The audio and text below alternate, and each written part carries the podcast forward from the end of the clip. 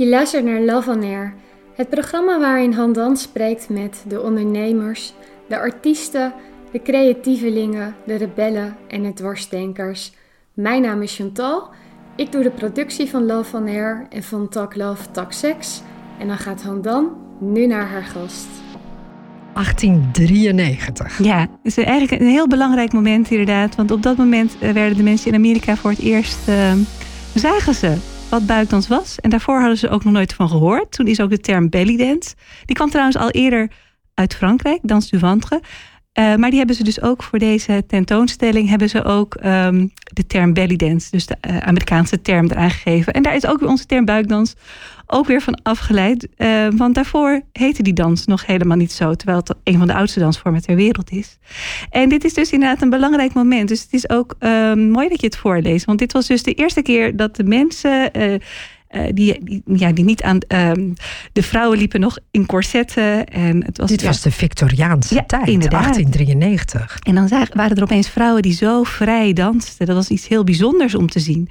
En dat, uh, dat lazen ze ook in de krant. En juist doordat het een beetje sensationeel was... wilde iedereen het ook natuurlijk zien.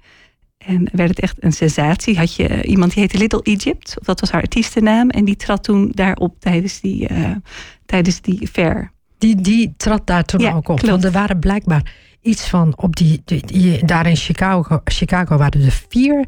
Uh, tijdens die fair, dus dat is een soort kermis... zeg maar, dus laat ik dat maar op die manier benoemen...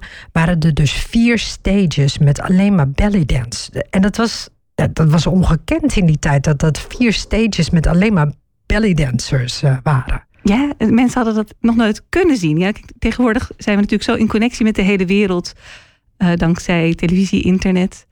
Uh, maar toen hadden me, ja, mensen hadden, kenden, dit, uh, kenden dit nog helemaal niet. Dus het was echt iets nieuws. Het was eigenlijk ook bijna een soort... Uh, het is een soort dierentuin waar ze naartoe gingen. Het is ook een beetje een gek gevoel vanuit ons gezien. Want je gaat eigenlijk een soort aapjes kijken. Um, maar goed, dat was de eerste, um, eerste kennismaking. En uh, sindsdien heeft uh, de buikdans zich ook weer op een andere manier ontwikkeld. Nou, dat lijkt, dat lijkt me wel. Ja. achttien drieënnegentig ja. is behoorlijk lang geleden. Klopt, inderdaad. En, maar jij wist dit al. Dat vind ik ook al zo bijzonder, want jij bent professioneel buikdanseres. Ja, klopt. Dus ik heb me inderdaad ook in de geschiedenis verdiept van de dans uiteraard.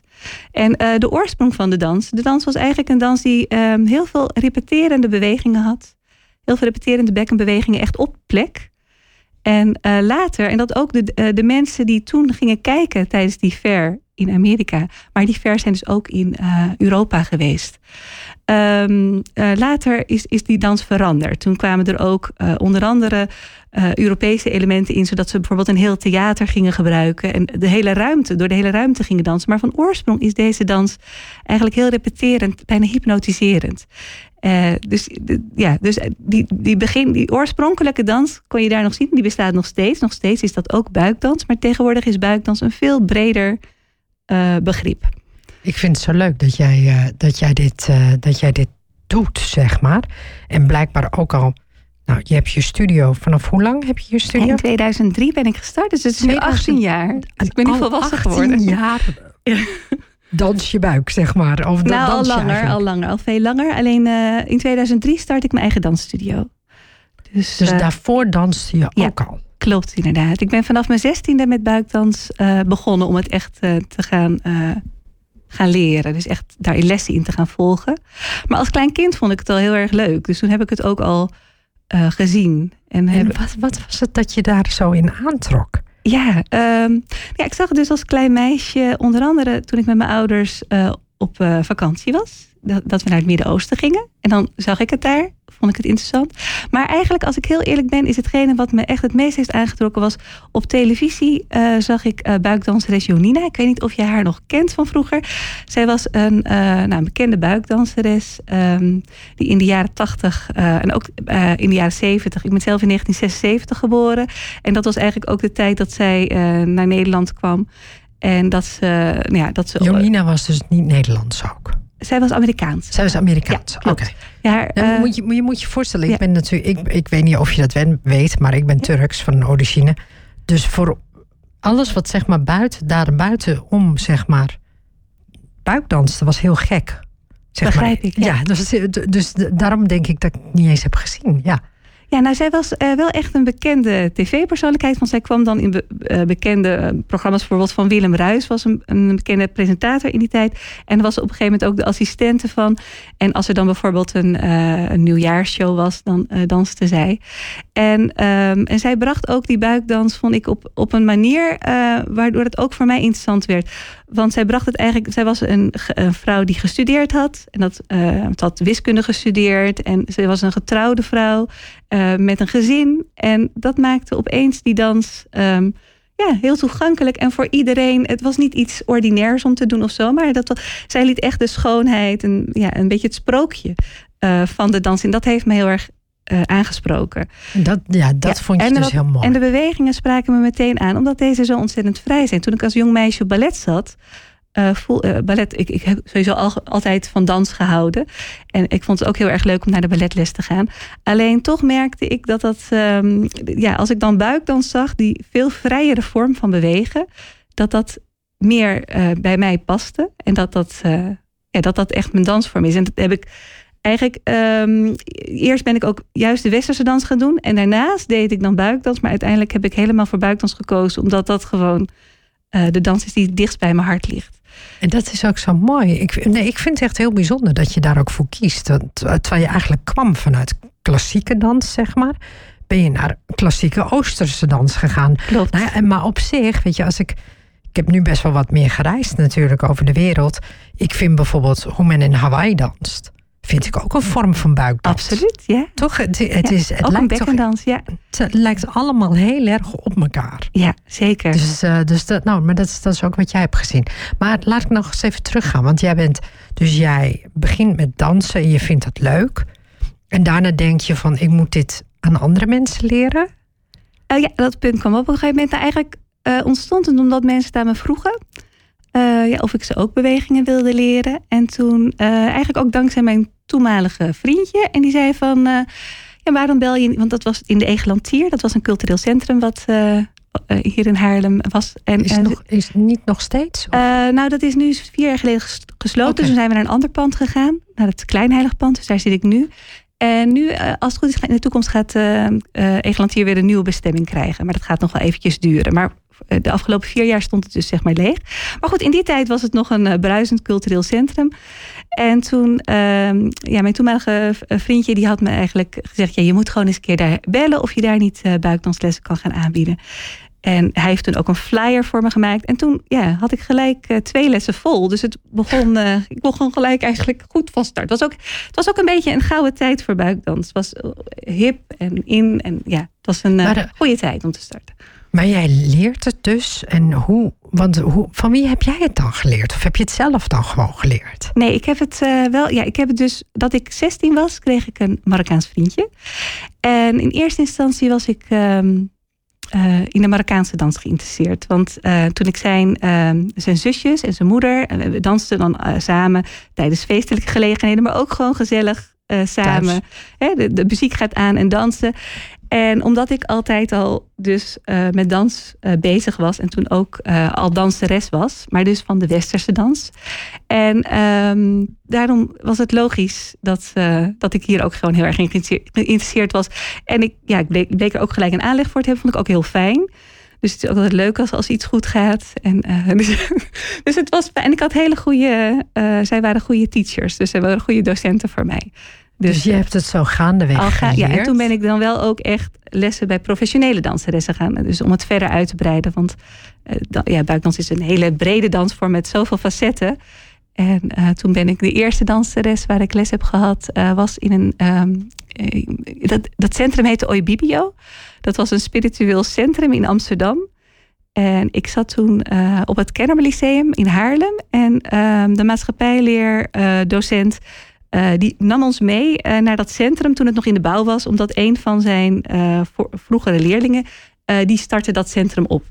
En die gaf ons ook een rondleiding daar. En ja, zodoende ben ik eigenlijk daar als eerste terechtgekomen met buikdansles volgen. En daarna ging ik ook weer bij een andere danseres in Amsterdam uh, les volgen, Rana Miras. En uh, nou ja, toen kwam ik eigenlijk van het een in het ander. En toen uiteindelijk ben ik heel veel gaan reizen. Ging ik twee keer per jaar naar Egypte. Want ik, ja, ik werd zo gegrepen door de dans en ik wilde alles ervan weten. Ja, dat is dus ja. ook zo bijzonder. Ja. Dat je je ook dus enorm hebt verdiept in de dans. Dat vind, dat vind ik heel, uh, heel bijzonder. Het is dus niet alleen maar iets dat je gewoon danst. Je, je gaat je dus ook helemaal verdiepen in het, uh, in het geheel. En um, dus je begint in tweeduizend drie de school. En hoeveel mensen heb je ongeveer les gegeven, denk je? In al die jaren? Ja. Oh, zoveel. Ja, want uh, het is meer dan alleen in de school. Want ik, ge- ja, ik heb ook door het hele land uh, les gegeven en workshops overal. Ja, het is zo ontzettend veel. Ik zou het, ik zou het echt niet weten. Maar het zijn echt heel veel vrouwen door heel Nederland. En ook daarbuiten. Want ik heb ook in het buitenland uh, les gegeven. Dus het zijn echt veel vrouwen uh, geweest. Ik durf eigenlijk geen aantal te noemen. Ja, dus het is ja. gewoon wel heel veel. Maar, ja. En als je nu uh, zou zeggen... want je zegt net, er zijn heel veel verschillende soorten. Je bent in Egypte geweest, Marokko. Um, ik bedoel, in Turkije dansen, hebben ze ook buikdansen. Het is allemaal anders. Ja, wat, allemaal heel wat is nou precies, weet je, wat nou zijn de grootste verschillen? Ja, nou, uh, ja. Uh, als, je, als je heel basic zou praten, bijvoorbeeld Marokkaanse dans met Egyptische dansen vergelijken, is Marokkaanse dans iets meer een billendans en zitten er meer schouder. Uh, bewegingen in. Maar dat is heel basic ge- ge- gezegd. En um, bijvoorbeeld in de Turkse dans zit er bijvoorbeeld iets wat ik ook heel erg leuk vind. Bijvoorbeeld veel meer vloerwerk ook. Bijvoorbeeld dat je ook op de vloer mag dansen. En dat ja. is in Egypte bijvoorbeeld een tijdje verboden geweest. Oh, dat je op de grond mag liggen, ja. zeg maar. Ja. Dat is wat, wat je ja. bedoelt, dus toch? Ja. Er zitten weer hele andere soort bewegingen in Turkse dans. Is ook iets sneller. Uh, misschien wat meer effectgericht. En de Egyptische dans is wat langzamer. Maar het is natuurlijk... Um, Het blijft, het blijft een beetje op de oppervlakte om het zo te benoemen. Want het hangt alsnog ook van de danseres af hoe zij danst en waar ze voor kiest. Dus het is, een Turkse danseres kan ook kiezen om in de Egyptische stijl te dansen. Dus het is niet zo zwart-wit. Uh, ja. dat die, he, er zijn uh, verschillen tussen de, uh, de dans en in de muziek. Uh, en in de ja, verschillende stijlen.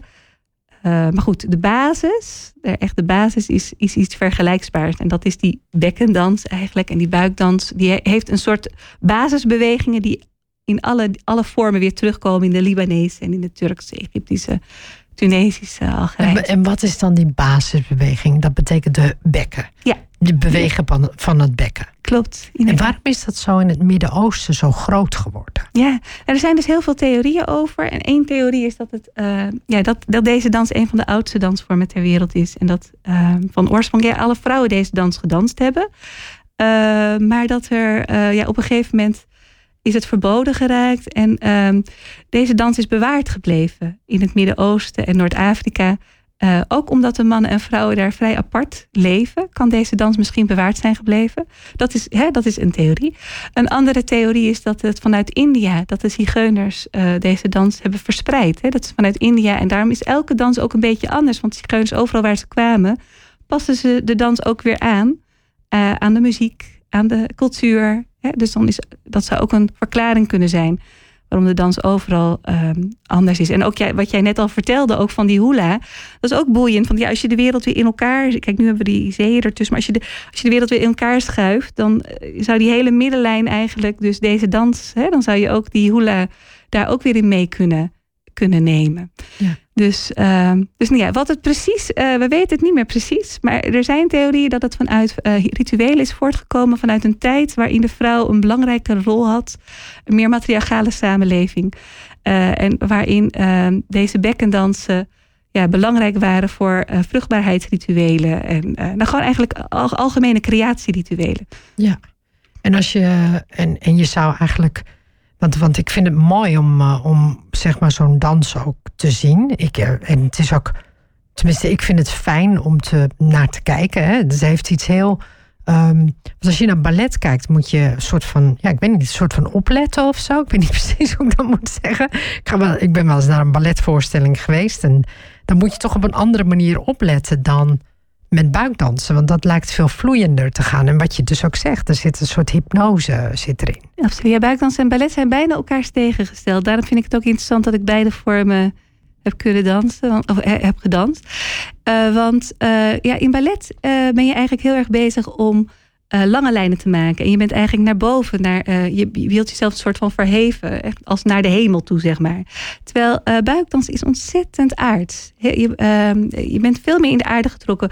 Alhoewel er ook danseressen zijn op een gegeven moment die op hakken en nog steeds dansen. En dan ben je ook alweer dat meer, dat balletachtige. En heel veel bewegingen die we in buikdans, in de moderne de vormen van buikdans hebben, zijn ook heel erg onder andere door het klassiek ballet geïnspireerd. De armbeweging en bepaald beenweg. Maar alsnog is het, uh, is het veel meer vanuit je centrum, vanuit je kracht. En ook veel meer naar de aarde gericht. En bijvoorbeeld in ballet, als we in de eerste positie staan, dan zijn we uitgedraaid. En eigenlijk met alle bewegingen, dan blokkeer je eigenlijk helemaal je heupgebied. En ja. in buikdans mogen we dat helemaal loslaten. Ja, ja en, uh, dat is een je heel zet het groot helemaal vast. Ja, ja, dat klopt. In die eerste positie zet je het inderdaad helemaal vast. Ja. ja. Nooit zo gezien ook, hè? Dat is voor mij ook wel nieuw. Dat je dat wist gewoon, dat zijn hele andere dansen. Maar, uh, maar inderdaad, dat heupgebied helemaal vastzetten. Ja, ja dus buikdans uh, staat voor mij ook heel erg uh, parallel aan vrijheid. En ik denk dat ik daarom ook um, als jong meisje me als... tot deze dans echt aangetrokken voelde. Want deze dans voelt veel vrijer. Je kan veel vrijer je lichaam bewegen. In mijn uh, beleving hè, van vrijheid. Want je kan natuurlijk ook vrijheid ervaren als je bijvoorbeeld een hele hoge sprong kan maken. Of je been heel hoog kan tillen. Wat je in ballet uh, uh, kan, hè, kan, kan bereiken. Um, maar ja, dit is een soort meer oervrijheid die ik ervaar in buikdans. En daarom is het uh, de weg die ik gekozen heb. En waarom ik dus... Uh, ja, al zoveel jaar nog steeds helemaal verliefd op buikdans ben. En ook steeds weer, wat ik ook heel erg interessant vind... is dat ik steeds weer uh, nieuwe dingen in buikdans uh, ontdek. Want er zijn eigenlijk... Uh, je kan, dit, dit Zoals is, dan? Wat, nou ja, wat, bijvoorbeeld wat een aantal jaar geleden... Nog, zeg maar. uh, bijvoorbeeld uh, Mata Hari, uh, dat is een Nederlandse uh, danseres...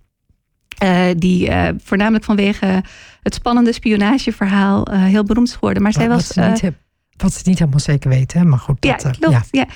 Ja. Uh, uh, maar zij was uh, van oorsprong... Uh, zij was, bedoel ik, een danseres. En uh, zij was een hele beroemde danseres zelfs... die uh, echt furore heeft gemaakt uh, met haar dans. En haar dans was trouwens geen buikdans. Ze deed geen buikdansbeweging, maar was wel heel erg uh, geïnspireerd uh, door... Ja, ze, ze, ze heeft op Java gewoond, dus is ook geïnspireerd door Javaanse dansen. Maar je ziet in haar kostuum, zij is een van de eerste die dat, wat wij nu als traditioneel buikdanskostuum zien.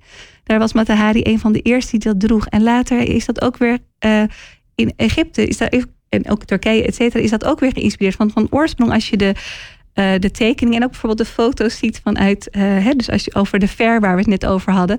Toen uh, zagen de danseressen er anders gekleed uit. En hadden ze uh, rokken aan en hadden ze bijvoorbeeld een shirt en een topje erboven. Maar dat is dus eigenlijk heel, is later eigenlijk een, uh, een, ja, een beïnvloeding van Oost en West hebben elkaar gewoon heel erg um, geïnspireerd. Zo zie ik want die, het. Want je zag bij Mata Hari, die heeft van die schoten, kleine, ja, soort, soort kleine zilveren schoteltjes voor de borsten, zeg Klopt, maar. Ja. En, um, en ze heeft een soort rok. Achtig iets aan, weet ja. je wel. En doet inderdaad heel erg buikdanserig aan. Al Klopt. Was het wel dat ze die Oosterse dans... Ja, ze deed volgens mij Oosterse dans, maar niet... specifiek buikdans, dat klopt wel. Uh, nee, klopt. Ze noemde het ook geen uh, buikdans. Uh, maar zij, was, zij noemde zichzelf een tempeldanseres. En ze heeft... Ik, ik heb me op een gegeven moment... Uh, uh, in twintig zeventien was haar uh, honderdjarige sterfdag... En het jaar daarvoor uh, kreeg, uh, kwam er een boek uit van uh, Paulo Coelho, uh, De Spion. En toen uh, vroeg de arbeiderspers uh, of ik uh, uh, voor een aantal gelegenheden als Mata Hari wilde dansen. En eigenlijk dankzij die uh, vraag, um, want eigenlijk wilde ik me al eerder een keer in haar verdiepen. Maar ik had, ik had er gewoon nog niet de tijd voor gehad. En toen heb ik het aangegrepen. En toen mocht ik bijvoorbeeld die eerste versie van dat uh, boek al lezen. Uh, omdat ik me echt even goed wilde voorbereiden. Maar in dat boek vond ik eigenlijk... Uh, niet hoe die dansen er precies hebben uitgezien. Dus daarna ben ik... Ik vond het uh... boek ook niet zo heel leuk. Ik heb wel meer over Mata Hari gelezen... en het viel me een beetje tegen van... want ik hou van Paulo Coelho's boeken. Maar Mata Hari vond ik echt... dat heeft hij... Um, heel veel is niet... ja, hij heeft volgens mij heel veel verzonnen ook... Klopt, naar, aan, naar aanleiding van ja. dat spion zijn. Ja, klopt. Ja. Ja, ja, dus ja, dat, dat is ook de, de vorm van Paulo Coelho. Die, die duikt als het ware in zijn personages. En die laat eigenlijk bijvoorbeeld een moeder die nog niet, uh, die eigenlijk al gestorven is, die kan dan weer leven bewijzen van hè, erin. Dus, dus, het, dus het verhaal is niet helemaal letterlijk uh, als een biografie te lezen. Dus ja, je moet het echt als een roman lezen. Uh, maar daarna, het was wel voor mij de eerste aanzet om me verder te gaan verdiepen in haar dansen. En uh, daar ben ik toch wel heel erg aangenaam verrast door wat ik toen uh, vond. Dus ben ik al, al die oude artikelen allemaal in het Frans. Want uh, is, hè, in ja, Parijs. Toen zegt Parijs, ja, ja, waar zij zat. Ja. allemaal gaan lezen en kijken hoe haar dansen er oorspronkelijk hebben uitgezien. Dat vond ik zo ontzettend boeiend. Uh, ja, wat zij gedanst heeft waren echt verhalen. Het was eigenlijk haar levensverhaal wat ze elke keer dag in dag uit danste.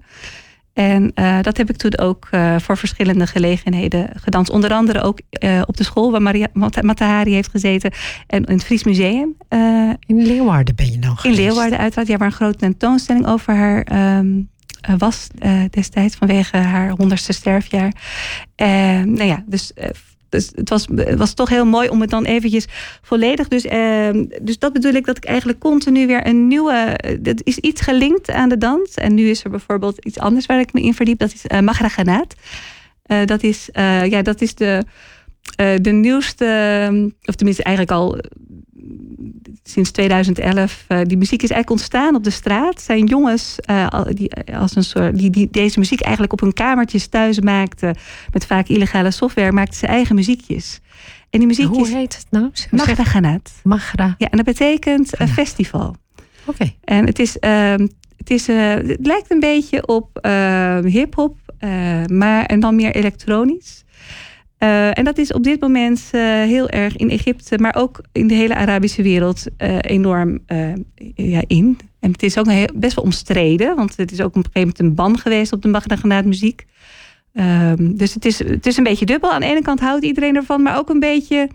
Uh, ja, het, het zou niet zo goed zijn voor de jeugd... omdat er ook verkeerde dingen in gepropageerd worden. Et cetera. Maar het is toch interessant om ook in deze nieuwe...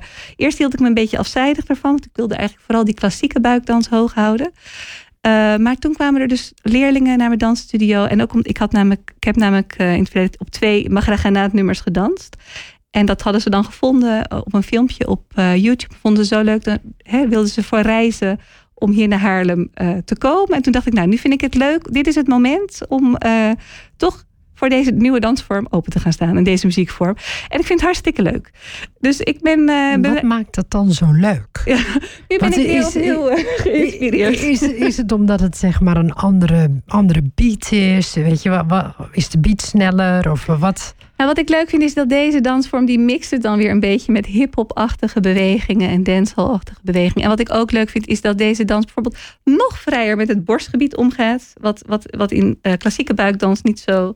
Not done is, maar hier gooi je echt... Jij kan het voordoen, maar dat kunnen ze natuurlijk niet zien. Nee, niemand kan het zien, nee. Je mag het best voordoen, want ik ben wel heel benieuwd. Weet je wel? Ik zit echt te kijken, ik denk van... Wat gaat ze doen, weet je? Ja. Maar, um, ja... De, ja nee, dus, dus dat vind ik... En bijvoorbeeld, um, ja, het, het is net nog weer wat opener en vrijer. En ja, ik, ik vind het leuk om ook in deze nieuwe muziek... Uh, ik moet zeggen, je krijgt zoveel energie van deze, uh, deze muziek. Ik begrijp waarom... Uh, de mensen dit ook zo aanspreken. En wat ik ook grappig vind om nu te zien... want uh, in Egypte is alles weer een beetje opener. Hè? Dus de, de corona was alles natuurlijk gesloten... maar nu worden al die bruiloften weer gevierd. En nu zie je weer dat de buik... dan ben ik zo blij om dat te zien... dat de buikdanseressen weer een nieuwe plek hebben gekregen. En wat je... Uh, aan de ene kant, er gaat iets verloren... maar er komt ook iets voor terug. Uh, vroeger had de buikdanseres vaak een heel orkest achter zich in Egypte. Dat zie je nu helaas minder. Maar wat je wel ziet, is dat nu de buikdanseres... zowel ook nog op die klassieke nummers danst... maar op het einde danst ze dan op Mahraganat. En dat vinden al die mensen, eigenlijk alle mensen geweldig. En die dansen dan allemaal om haar heen. En zingen de nummers mee, dansen mee. En dan zie je eigenlijk weer wat de buikdanseres eigenlijk is. Ze is gewoon een brenger van vreugde. Een brenger van plezier. En dan zie je dat, dat, uh, dat die plek weer er weer is voor de buikdanseres. Uh, maar goed, dat mag nog wel veel meer uh, komen. Want uh, nou goed, het is nog niet uh, zo vrij als ik het zou willen zien. Want ik hoop eigenlijk vooral ook dat de Egyptische danseressen... Zelf, hè, dat er weer meer Egyptische danseressen komen. Want uh, die zijn er nu. Die zijn er helaas op het moment uh, niet. Nee. Of niet. Ja, ze zijn er wel, maar niet. De grote danseressen zijn nu uh, van... Uh, bijvoorbeeld uit Oekraïne, Rusland, uh, Brazilië.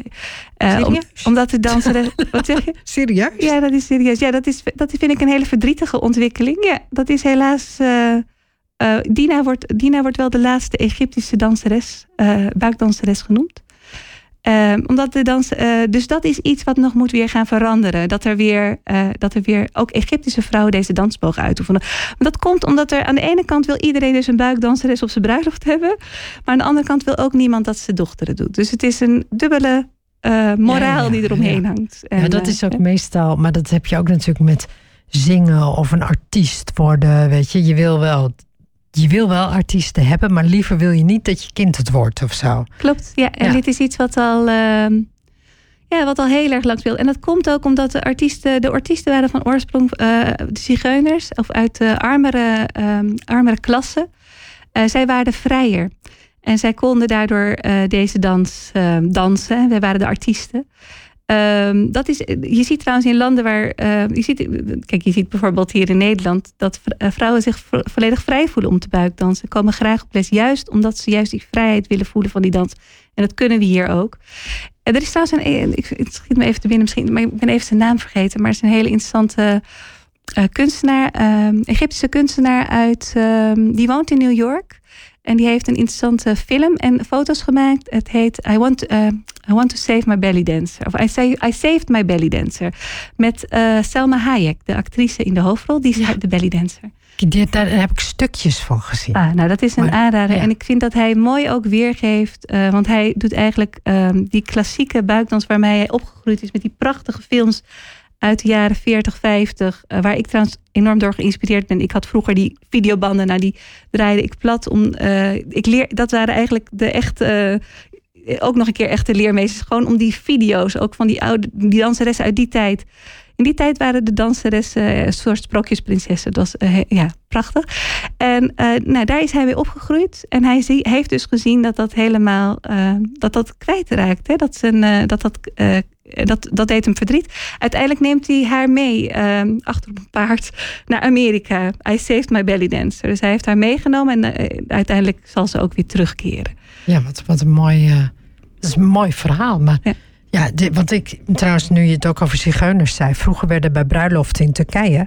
werden er altijd zigeuners uitgenodigd... om dus uh, muziek te maken en dus ook te dansen. Dus dat schoot me opeens te binnen. Daar werden, de, men zei altijd van... oh nee, haal die zigeuners dan op, want dan kunnen die meteen... Uh, dus dat was wel, was wel grappig dat je... Ja, inderdaad, dat werd heel erg geassocieerd met zigeuners. Ja, dat klopt wel. Dus niemand, zeg maar, die... netjes was, die zou snel, uh, snel gaan buikdansen. Ja, en dat was dus mooi bijvoorbeeld in de jaren veertig, vijftig in Egypte. Uh, ja, dat de danseressen een, ster, een sterstatus kregen. En, en dus hè, dan, dan, dan wordt het daar, het wordt losgetrokken eigenlijk. Mooi, het is, het is ook, ja... Uh, yeah. Ja, het, het, ik hoop eigenlijk, persoonlijk hoop ik weer... dat er zo'n gouden tijd voor de buikdans gaat komen. Maar aan de andere kant moeten we ook, vind ik ook... je moet ook meevaren, hè, en flexibel zijn. En daarvoor die Mahraganat nu, bijvoorbeeld... daar kan ik dan ook weer toch heel erg van genieten. En dan denk ik, ja, er is toch weer een nieuwe opleving voor buikdans. Ja, ja, zeker. En ga ik daar ook graag in mee, om dat toch ook te leren. En dan nu, nu nog een vraag, hè? Want als, als, ik, als mensen mij wel eens vragen van... goh, nee, dat, dit, dit is een leuke verhaal. Want um, ik had uh, op een gegeven moment... Um, als ik dan danste in een club of zo, of in een disco... Um, zei mijn, zeiden mijn Nederlandse vriendinnen altijd van... wat dans je eigenlijk gek? Ik zeg, ja, dit is de enige manier hoe ik weet dat ik kan dansen. En toen Shakira met haar uh, nummer uh, kwam... toen belde een vriendinnetje mij op en die zei... je moet nu de televisie aanzetten, want nu is er iemand... die zo danst zoals jij. En, en ik... Deed, en dat was toen heel apart wat zij toen deed. Klopt, zij... en ik weet het ook nog, het moment dat ik ook inderdaad gebeld werd. Je moet nu inderdaad, precies hetzelfde dat jij hebt meegemaakt... je moet nu tv aandoen. En ik zag Shakira voor het eerst en toen dacht ik ook... jee, de buikdans, dat, dat zagen we inderdaad helemaal niet. Zij deed echt buikdans en dat werd daarvoor nog niet door... Uh, door de, he, de westerse de zangeressen gedaan. Nee, op klopt. Deze manier. Dus en, ja. en, en op, maar ja, goed, zij ja. is half, wat is zij? Half uh, Libisch? Wat is, waar ja, komt Libanees, ze vandaan? Klopt, dat ja. is half Libanees, hè? Um, maar nu, nu nog een vraag, hè? Want dat, dat is ook altijd iets wat ik heel erg graag... dat, dat het te seksueel is. Seksualiteit ja. en buikdans. Uh, ja. Nou ja, het is net hoe je het natuurlijk ervaart. En wat je ook... Um, ja, je kan seksualiteit als iets prachtigs zien. En je kan daar natuurlijk ook iets uh, pijnlijks en donkers aan koppelen. He, dus seksualiteit is ook weer een heel breed begrip. En um, ja, voor mij uh, laat buikdans de schoonheid van seksualiteit zien. En uh, ook iets waar we totaal niet bang voor hoeven te zijn. Dit is, uh, dit is vrijheid, uh, je vrij seksueel uiten en uh, sensualiteit... Um, Uh, ik kan me ook voorstellen dat het, so- het, is, het is soms ook jammer als iets alleen seksueel wordt gezien. Dat is ook net de blik die ernaar kijkt natuurlijk. Hè? Want het kan soms jammer zijn dat het alleen seksueel geïnterpreteerd wordt. Het is ook gewoon echt een kunstvorm. En daar, ik denk dat je dan net wat meer waardering voor de dans hebt dan dat die alleen maar seksueel geïnterpreteerd wordt. Maar aan de andere kant, ja, ik, ik, ik wil dat seks, die seksualiteit in die dans moet je ook niet ontkennen. Die is er. Dus uh, dat voelen we en dat is juist een hele sterke en uh, warme, mooie seksualiteit uh, om te zien en om te ervaren. Vooral ook om te ervaren om die dans te doen. Het geeft je zoveel vrijheid. En vind je dan niet dat het een beetje gek is? Want dan zie je dat bijvoorbeeld op Marokkaanse bruiloften, Turkse bruiloften, Egyptische bruiloften, heb je dus een buikdanseres. Terwijl je dan, zeg maar, dan die dames hebt die dan gaan trouwen, die dan maagd moeten zijn. Um, weet je, het is toch eigenlijk, eigenlijk gek, of niet? Ja, yeah, dat is gek. Yeah, die, dat, uh, die dubbelheid. Die de dubbelheid, zit. Ja, absoluut. Dat, ja. Ik vind het ook nog steeds gek, hoor. Ik bedoel, dat, nou, gelukkig, dat vind jij ook. Want je noemde het een vruchtbaarheidsdans in het begin. Het wordt, ja, het wordt ook gezien als een vruchtbaarheid. Maar goed, het is natuurlijk veel meer dan dat. Want uh, uh, het, zou, het, zou maar, het is maar zo'n klein aspectje van een hele grote dans. Hè? Dus, uh, um, hoe lang bestaat het al? Oh, ja, ze zeggen dat het een van de oudste dansvormen ter wereld is. En ja, hoe lang dat is? Ja, sommigen zeggen zesduizend jaar. Ik, ik durf het niet uh, te zeggen, want niemand weet het precies. Ja, ja, ja. Ja, nee, ik zou maar het ook niet goed het zou best kunnen dat we al helemaal vanaf het begin van... Het, ja, ik kan me heel goed voorstellen dat van het begin van het mens zijn deze danser al geweest is. Zeker die bewegingen met die bekken. Kijk, later zijn er natuurlijk allerlei bewegingen bijgekomen. Maar uh, omdat die bewegingen van het bekken zo ontzettend basis zijn. En um, ik kan me voorstellen dat die inderdaad vroeger in rituelen... Um, wat sommige wetenschappers ook zeggen, dat die in rituelen al gebruikt werden. En, de, en dus je, je zegt dus dat het al zo oud is... En dat, me, dat vrouwen het al zo lang hebben gedanst.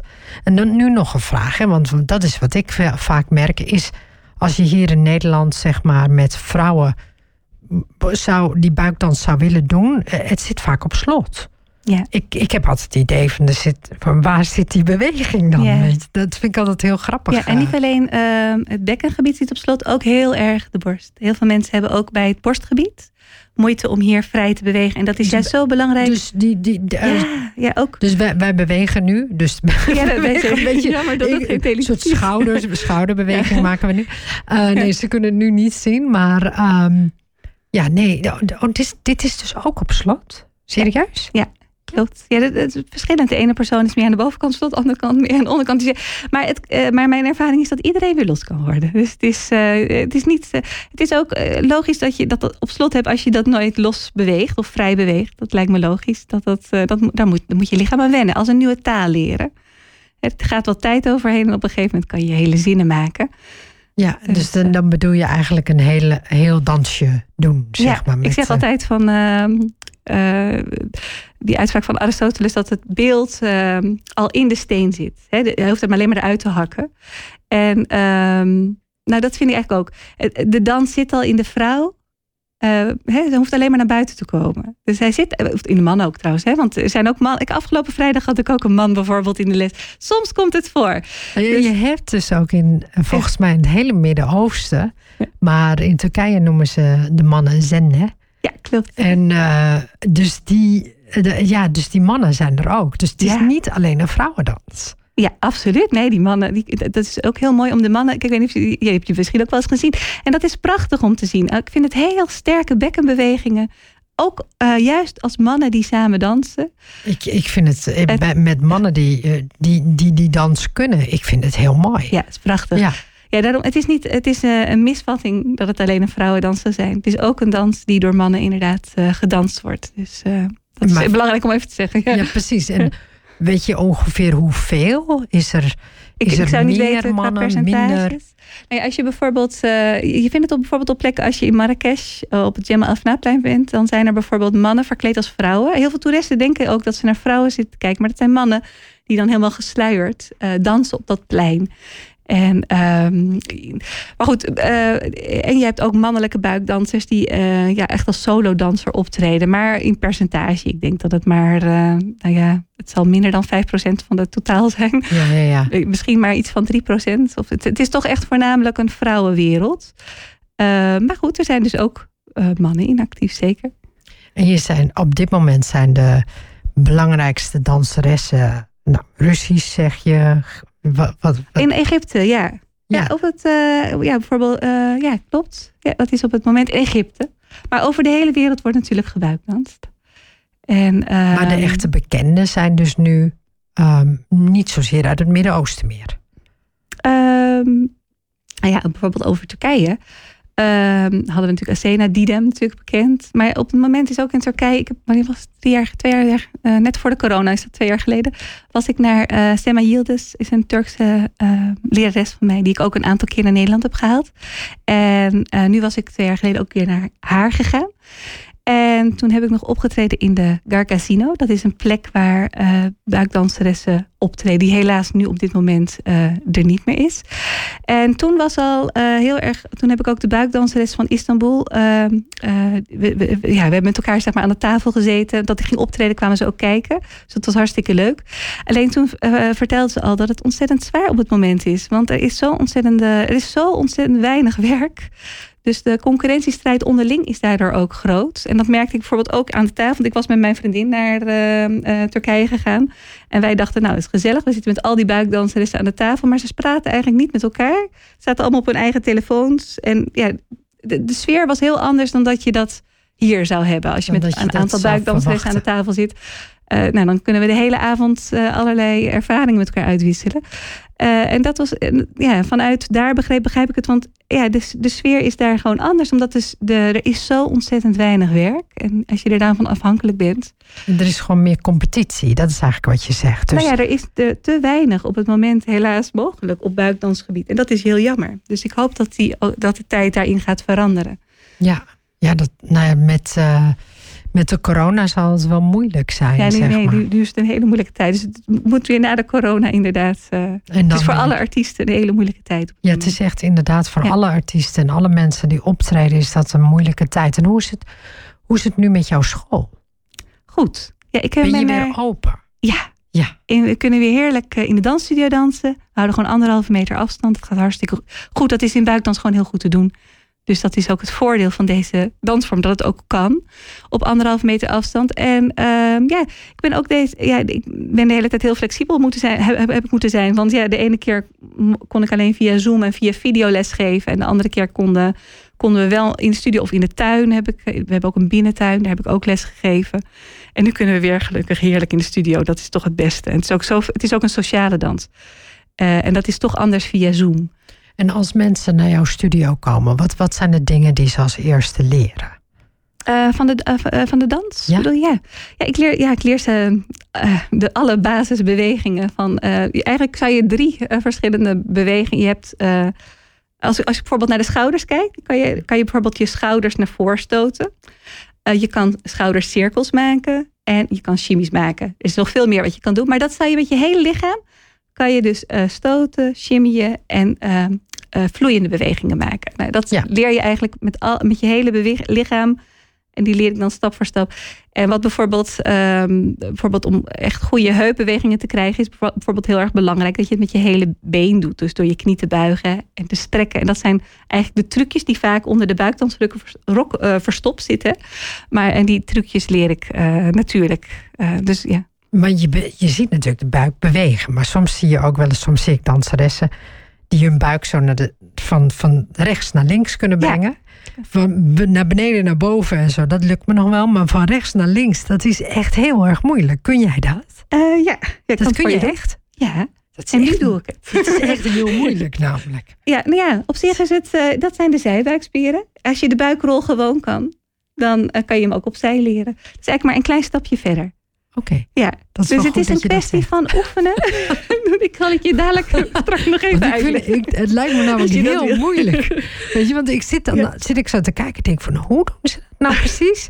Weet je, denk, ja, want ik vind, ik vind het wel, het ziet er prachtig uit. Ja. Ja, en trouwens, mijn ervaring is ook, want iedereen kan ook, uh, bijvoorbeeld een buikrol is eigenlijk maar een heel, ja, de buikdans is zo'n verwarrende term. Want uh, het bewegen van je buik is eigenlijk maar ook weer een heel klein onderdeel van een dans waar je je hele lichaam voor gebruikt. Uh, maar goed, die buikrol is natuurlijk wel heel fascinerend. En uh, dus die, dat is wel een leuke beweging om natuurlijk te kunnen. En ik, ik vind hem ook heel fijn om te kunnen, want hij uh, kan je ook helpen. Als je bijvoorbeeld menstruatieklachten hebt of als je bijvoorbeeld buikpijn hebt. Eigenlijk alle klachten in dat gebied. Buikrollen kunnen je helpen. Hè? Goed voor de doorbloeding. En het is, het is mooi om ook die beweging te kunnen. Dus wat je ook dus zegt, is, het maakt dus ook dingen los. Absoluut, dus het ook maakt in, los, je, ja. in je buik maakt het dingen los. Het bevrijdt. Ja, ja, want ik heb ook wel eens een, um, een buikmassage gehad. Uh, dus uh, Chinesang, in, uh, de, in, dat is een Thaise massage. Dus dat je dus alleen, dan masseren ze alleen maar je buik en de organen in je buik.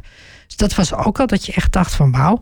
Um, maar uh, dat doet dus buikdansen uit zichzelf. Dat kun je dus eigenlijk zelf doen. Ja, het is echt een massage ja.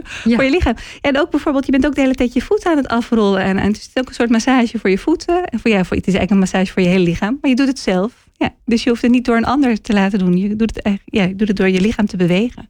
Dus het is gewoon eigenlijk heel gezond. Het is zeker heel gezond. Het, ja. is, uh, het is zeg maar... Uh, yoga is één ding en buikdansen zou je eigenlijk nog erbij moeten doen. Absoluut. Ik, ja, ik, ik zou, het, het is interessant, want yoga is natuurlijk zo ontzettend bekend en wijdverbreid. En ik heb nooit begrepen waarom buikdans nou nooit zo uh, bekend en wijdverbreid als yoga is geworden. Maar misschien gaat dat nog ooit komen. Ja, dat begrijp ik. Ik hoop dat het voor het, de toekomst. Uh, ja, ik snap wat je, wat je zegt. Voordat we verder gaan met het programma, wil ik mijn uh, column aan u voorlezen. De Oriëntaalse dans is een kunst. Raqs al-Sharki, of Danse du Ventre, beter bekend als de Oriëntaalse buikdans, is een eeuwenoude dans die de oerkracht van de vrouw symboliseert. Het is een dans met een rijke geschiedenis en een oeroude ziel die muziek, ritme, verhalen en poëzie met zich meebrengt. Jong, oud, zwart-wit kleur, man, vrouw, non-binair, dik of dun, het maakt niet uit. Het is een dans die door iedereen gedanst kan worden, met of zonder blote buik. Het is een expressionele dans waarin je gevoel kunt leggen en deze kunt uiten. Het is een dans waarin je volledige zelf kan en mag zijn. De wortels van deze feerieke dans liggen onder andere in het oude Mesopotamië, Marokko, Egypte, Algerije, Mongolië, Turkije, Syrië en Libanon. Binnen de Oriëntaalse dans bestaan er verschillende dansvormen en stijlen. En vaak heeft ieder land en iedere streek een eigen stijl ontwikkeld. Er zijn academici die beweren dat de Oriëntaalse dans de oudste dans ter wereld is. Zo zou deze dans maar liefst vijfduizend jaar oud zijn. Zij die de Oriëntaalse dans beoefenen zijn scheppende kunstenaars. Ze improviseren en choreograferen hun dansen zelf. De dans wordt opgevoerd in theaters, clubs en restaurants, maar wordt met name door vrouwen onderling gedanst. Thuis, maar ook op feesten, zoals het feest Hafla Anissa, wat staat voor Marokkaans feest voor de vrouw, waarbij moeders, dochters, nichtjes, tantes, buurvrouwen en vriendinnen genieten van podiumkunsten met akoestische muziek, poëzie, maar vooral van het gezamenlijk dansen. Toch heeft de Oriëntaalse dans, een gracieuze en sierlijke dans, een slecht imago. Zo wordt de dans geseksualiseerd en geërotiseerd. Antropologische verklaringen vertellen ons dat de dans ontstaan is uit een tempeldans die opgevoerd werd als onderdeel van een vruchtbaarheidsritueel. Dit zou deels een verklaring kunnen zijn van het erotiseren van de dans. Toegegeven, het is een sensuele dans, maar dat is de salsa en de tango ook. Toch wordt een gracieuze en sensuele dans als de tango een stuk minder geseksualiseerd. Het seksualiseren van de Oriëntaalse dans is voor een groot deel dan ook te danken aan de westerse filmindustrie. Hierin werd het beeld geschetst dat de dans bedoeld was om mannen te verleiden en werd de fantasie van de Oriëntaalse prinses optimaal uitgebuit. Mede door deze industrie is ook het danskostuum veranderd. Zo liet de filmmaker Griffith zijn filmpersonages versierde B H's en lange rokken dragen, terwijl het oorspronkelijke kostuum bestaat uit een losse jurk waar een heupsjaal overheen geknoopt wordt. De blote buikdanskostuums zoals wij deze kennen zijn dus verzonnen kostuums. Het is zonde dat deze prachtige dans tot op de dag van vandaag nog zo geseksualiseerd wordt. Hierdoor worden professionele danseressen gekleineerd en geobjectiveerd, terwijl zij een heuse kunst beoefenen. Denk aan de danseressen die samen optreden met een darbuka-speler. Zodra de darbuka-speler op zijn trommel slaat, kruipt het ritme van zijn handen in het lichaam van de buikdanseres. Het ritme verspreidt zich van haar voeten, door haar knieën, benen, heupen, haar romp, hoofd en armen, totdat het haar helemaal in bezit heeft genomen. Waarna ze haar lichaam begint te bewegen op het ritme dat de darbuka-speler speelt, alsof ze samen één zijn geworden. Eerst volgt de danseres het ritme van de darbuka-speler, tot plotseling het magische moment daar is, dat in een fractie van enkele seconden de rollen omgedraaid worden. Ineens is het hij die haar volgt. Ineens bepaalt zij het ritme dat hij vertaalt in de drumslagen op zijn trommel. Dit is slechts een voorbeeld over hoe magisch de Oriëntaalse dans kan zijn. En zo zijn er nog vele. We hadden het net ook over Mata Hari. Ik was altijd vroeger zo geïnteresseerd in Mata Hari, omdat zij op dezelfde dag is geboren als ik ben geboren. Dus dat, dat maakt het altijd, want je ziet soms wel eens dat mensen, weet je, zo van, dan staat er op dezelfde dag geboren en stond er altijd Mata Hari. En dacht ik, wie is die vrouw? Plek het gewoon een dame te zijn uit Friesland. Dus het is nog niet eens zo heel, uh, dat, ja, zo, uh, een gewone dame uit Friesland die enorm bekend is geworden. Maar jij weet veel meer over haar. Ja, nou ja ik, ik denk het wel. Ik, ik, ik heb dus uh, vier jaar geleden... of vijf jaar geleden enorm in haar verdiept en ook die dansen opgevoerd. En dat is nu wel weer wat jaartjes terug, maar ik kan het nog wel weer terughalen. Um, ja, zij is in achttien zesenzeventig geboren in Leeuwarden en in negentien zeventien uh, gestorven um, tijdens um, uh, de Eerste Wereldoorlog.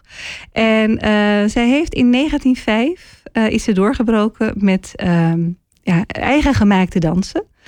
Um, die dans, uh, ze deed zich voor alsof ze een uh, Oosterse tempeldanseres uh, was. En ze, ze maakte... was heel donker ook. Ze Klopt, had ook ze heel donker, donker haar. haar ja. En ja. Dat was ook heel gek voor een Friesin, zeg maar. Ja, en in die tijd, uh, tegenwoordig weten we natuurlijk meer over allerlei verschillende afkomsten, et cetera. Maar in die tijd uh, ja, was iedereen die donker was anders. En het was eigenlijk één geheel. Dat hele oosten was gewoon een soort van één groot oord. De Oriënt was één groot oord.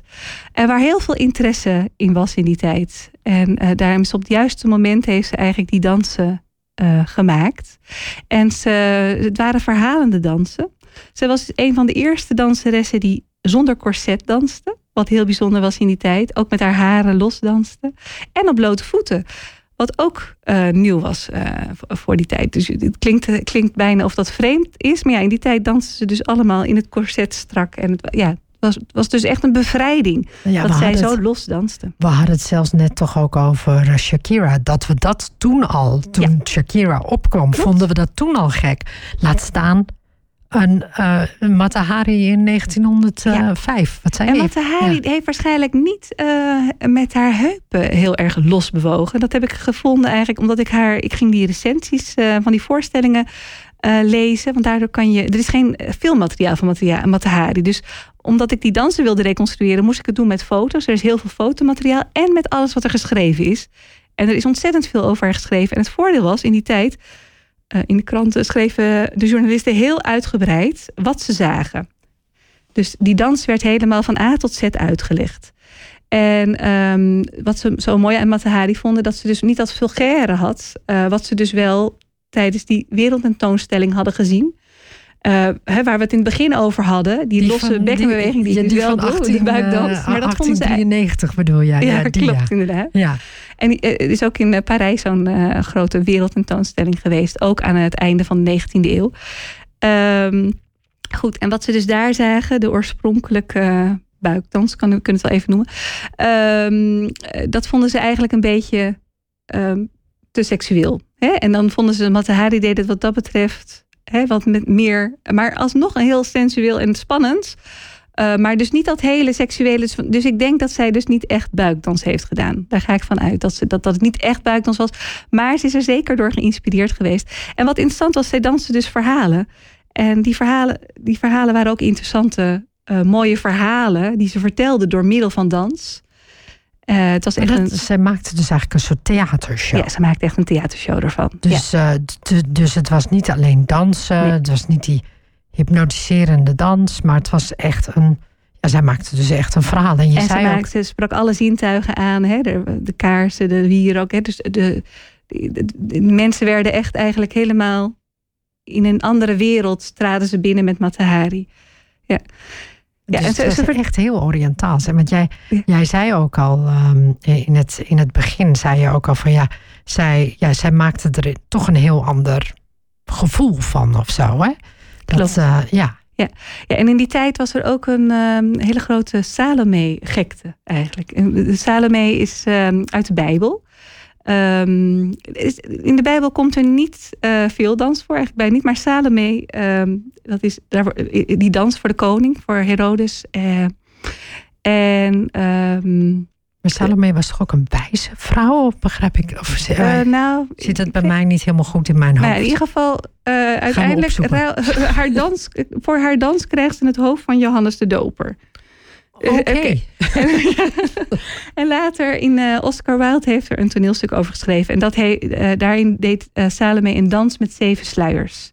En dat is, de dans van de zeven sluiers is, uh, was in die tijd dat Mata Hari um, beroemd was, was in die tijd heel populair. Dus uh, meerdere dansen deden die dans met de zeven sluiers. En die heeft Mata Hari ook gedaan, maar die maakte haar eigen verhaal ervan. En ze wierp dan uh, zeven sluiers af. Uh, in Mata Hari's verhaal is het... Eerst doet ze de sluier van de jeugd afwerpen. En de sluier van de schoonheid, de sluier van de lust, van de passie, de kuisheid. Nou, alles werpt ze af tot ze uiteindelijk helemaal naakt voor de Shiva, voor de god, godheid staat.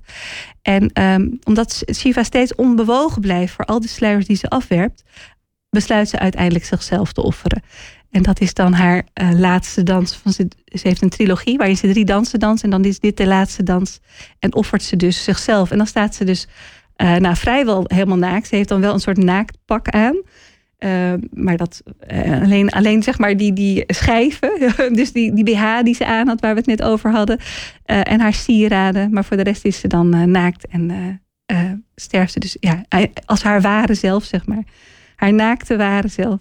Uh, oh zo, dat, zo Shiva. Sterft ze dan, zeg maar. Ja, maar dus je, is... als je al je sluiers afwerpt, dan blijft er uiteindelijk iets over. Degene die je echt bent, onder al je sluiers...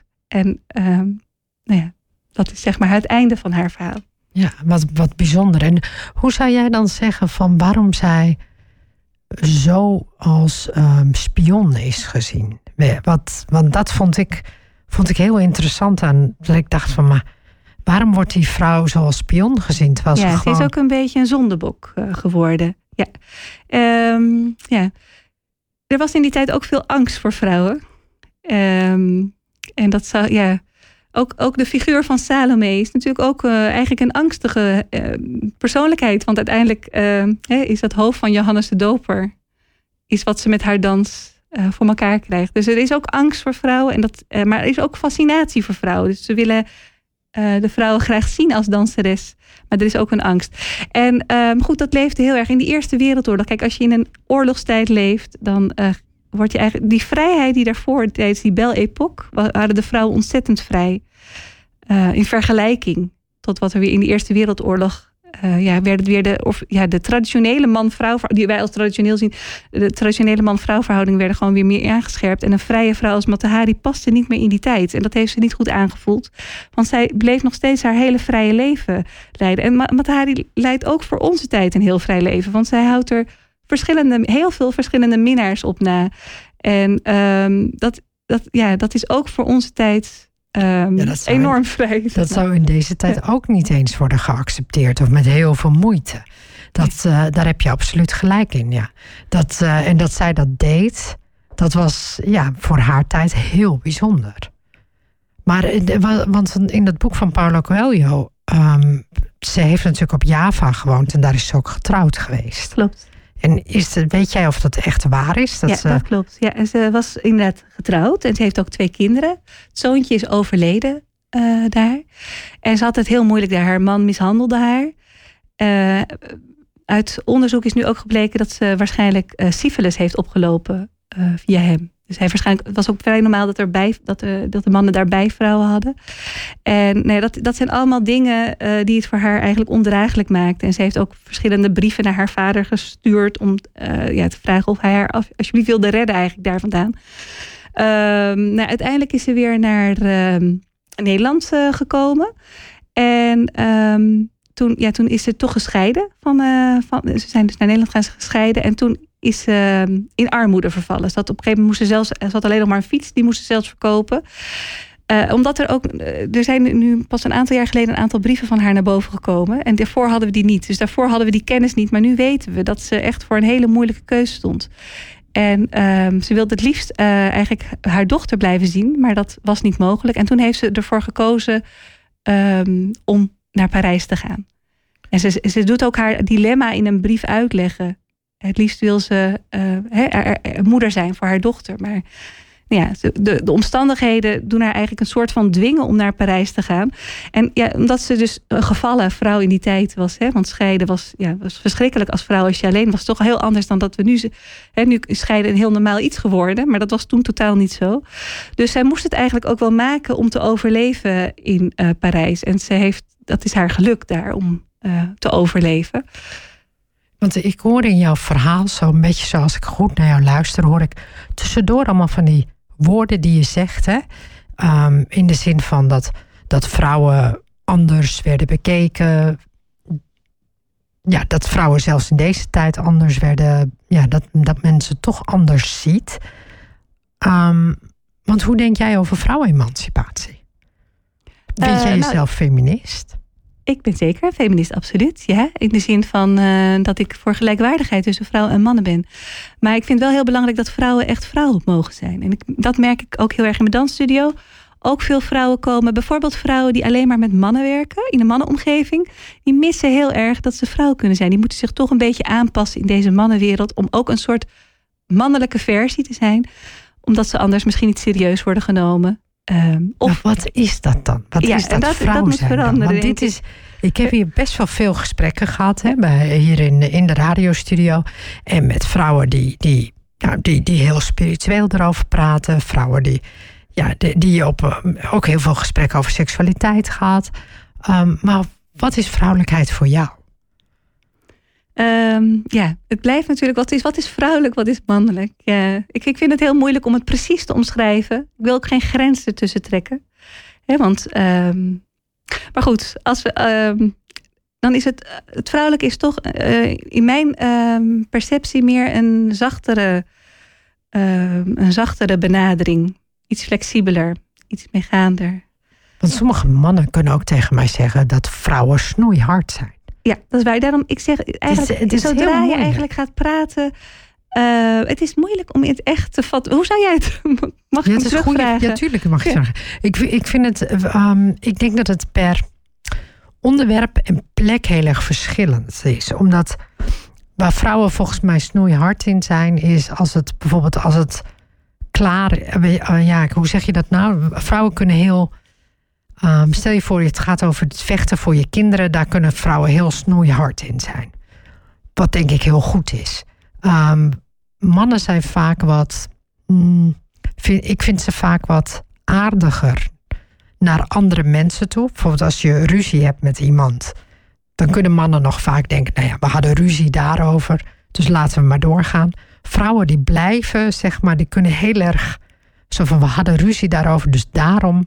praat ik niet meer met diegene of zo. Er is iets anders met vrouwen aan de hand op dat moment. Dus ik, ik vind mannen en vrouwen heel verschillend omgaan met onderwerpen. Dus ik kan ze niet zo goed duiden. Maar wel per onderwerp verschillend zijn ze. Snap je wat ik bedoel? ik weet ja, nou, goed ik, denk, nou, ik denk... ik denk als je erop gaat praten... dan wordt het eigenlijk al lastig. Het, want, wordt super, het en, is echt super lastig. Ja. Want het is bijna niet... niet uh, te, Ja, het is bijna ja, het is, niet... Ja, en ook omdat, uh, wat is nou volledig vrouwelijk en wat is volledig mannelijk? Ja, op, op, we hebben wel een soort beeld ervan, want we weten, dit is een vrouw en dit is een man. En dit is vrouwelijk en mannelijk, maar om het precies te, te vatten... Is en het, dit uh, is dus precies wat ja. we nu in deze tijd heel erg uh, hebben natuurlijk. Wat exact man is en wat exact ja. vrouw is, het valt een beetje weg. En dat is misschien ook goed. Ja, de, aan de ene kant... Uh, Uh, wat ik dus ook merk bij vrouwen die dus in de les komen... die willen juist heel graag weer dat vrouwelijke echt met vrouwen onderling beleven. Um, dat, dus er is wel iets uh, wat he, beleefd wil worden. Uh, wat je dus niet, als je bijvoorbeeld werkt in een omgeving met alleen mannen, dan mis je blijkbaar iets van het, ja, daarom, ik hoor van vrouwen dat ze daardoor ook komen. Bijvoorbeeld. Nee, maar ik, ik snap dus, het ook. Ja, weet dus je, als, ik, als ik in Turkije ben en we, we zijn met allemaal vrouwen samen, gebeurt er toch iets anders. Weet je, we hebben heel veel lol met elkaar. Het is echt continu.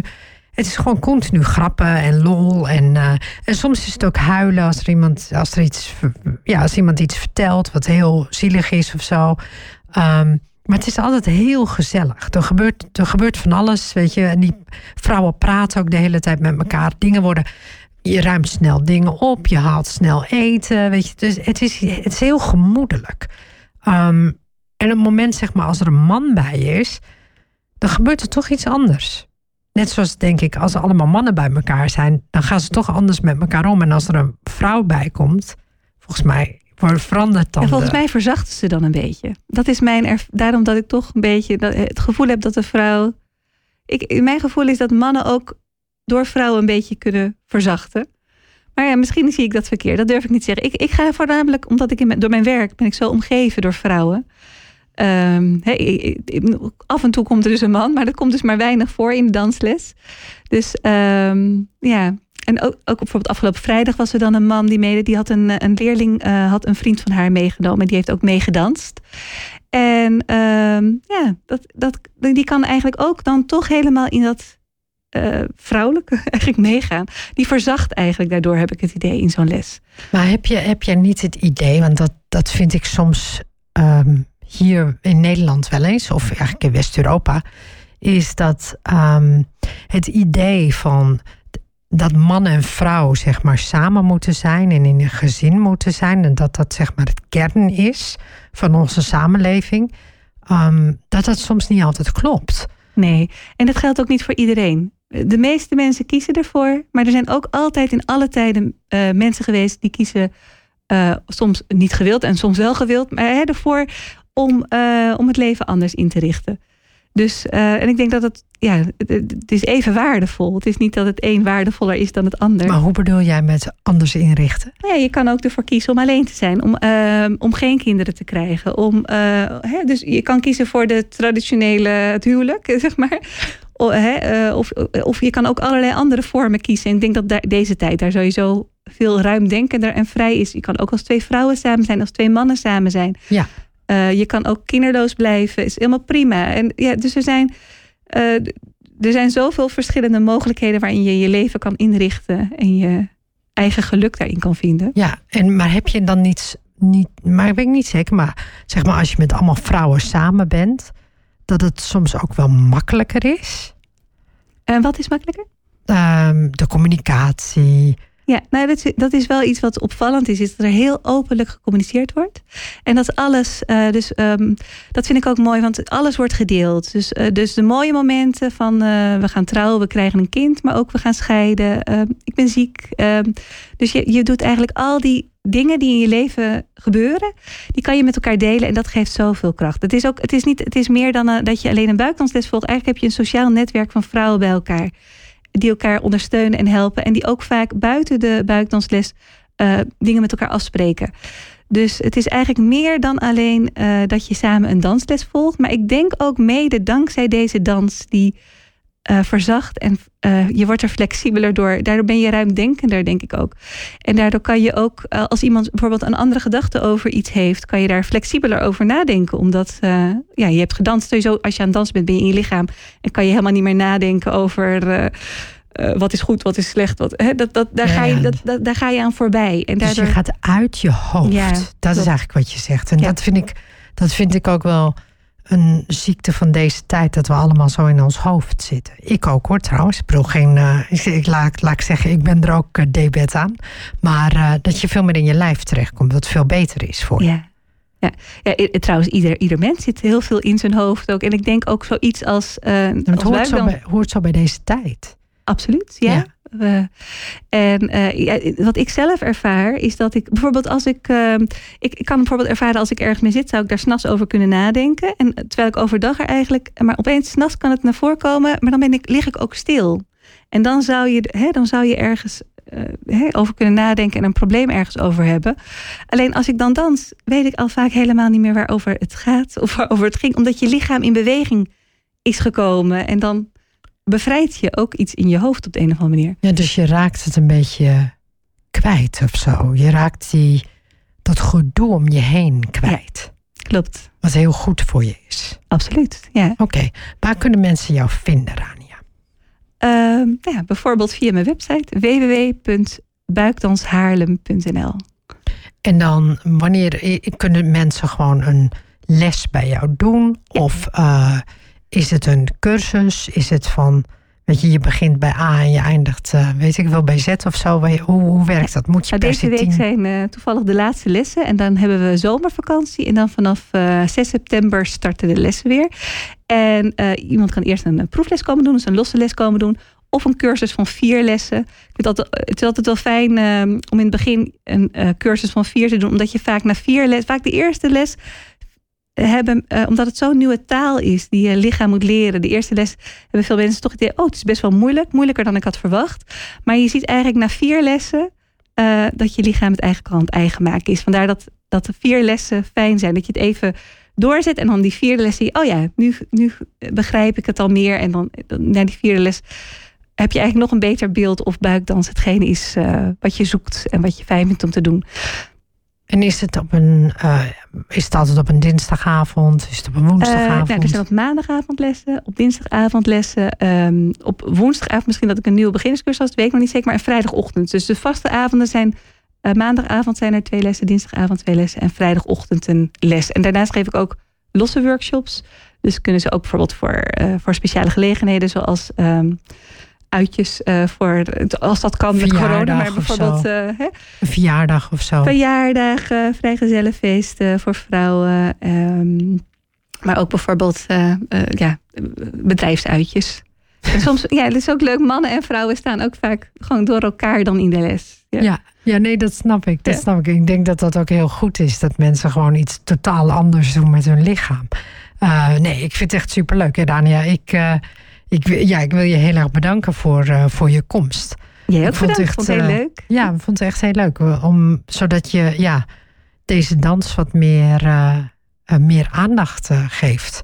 En, uh, en goed het werk wat jij, uh, wat jij doet in de, in de wereld. Ah, dank je wel.